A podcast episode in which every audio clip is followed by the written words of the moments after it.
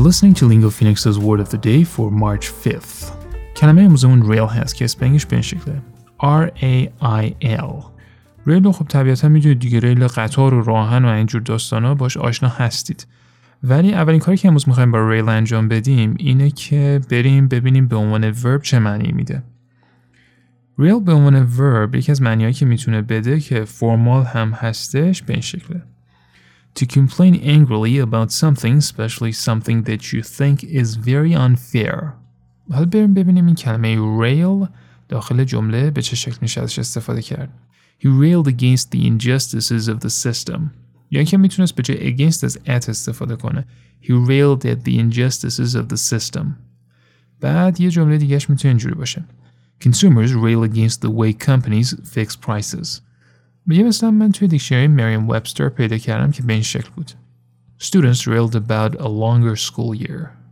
یه اصطلاحی داریم توی انگلیسی میگن go off the rails که برخلاف verb rail که فرمال بود این اصطلاح informal هست. بریم ببینیم معنیش به چه شکله.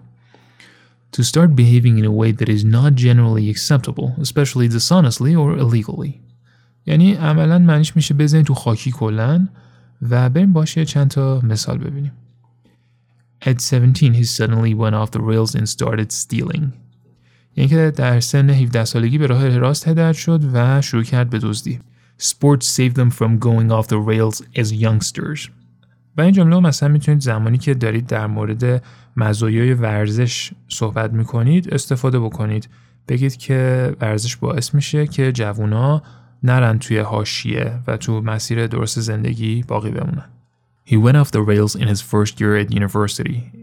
یعنی که تو سال اول دانشگاه مثلا رفت تو چیز دیگه مثلا اون راه نادرست مثلا رو به اعتیاد آورد با پادکست Word of the Day من محمد گلپایگانی هستم از Lingo Phoenix Join our Telegram channel at Lingo Phoenix to make sure you never miss an episode of Lingo Phoenix's Word of the Day.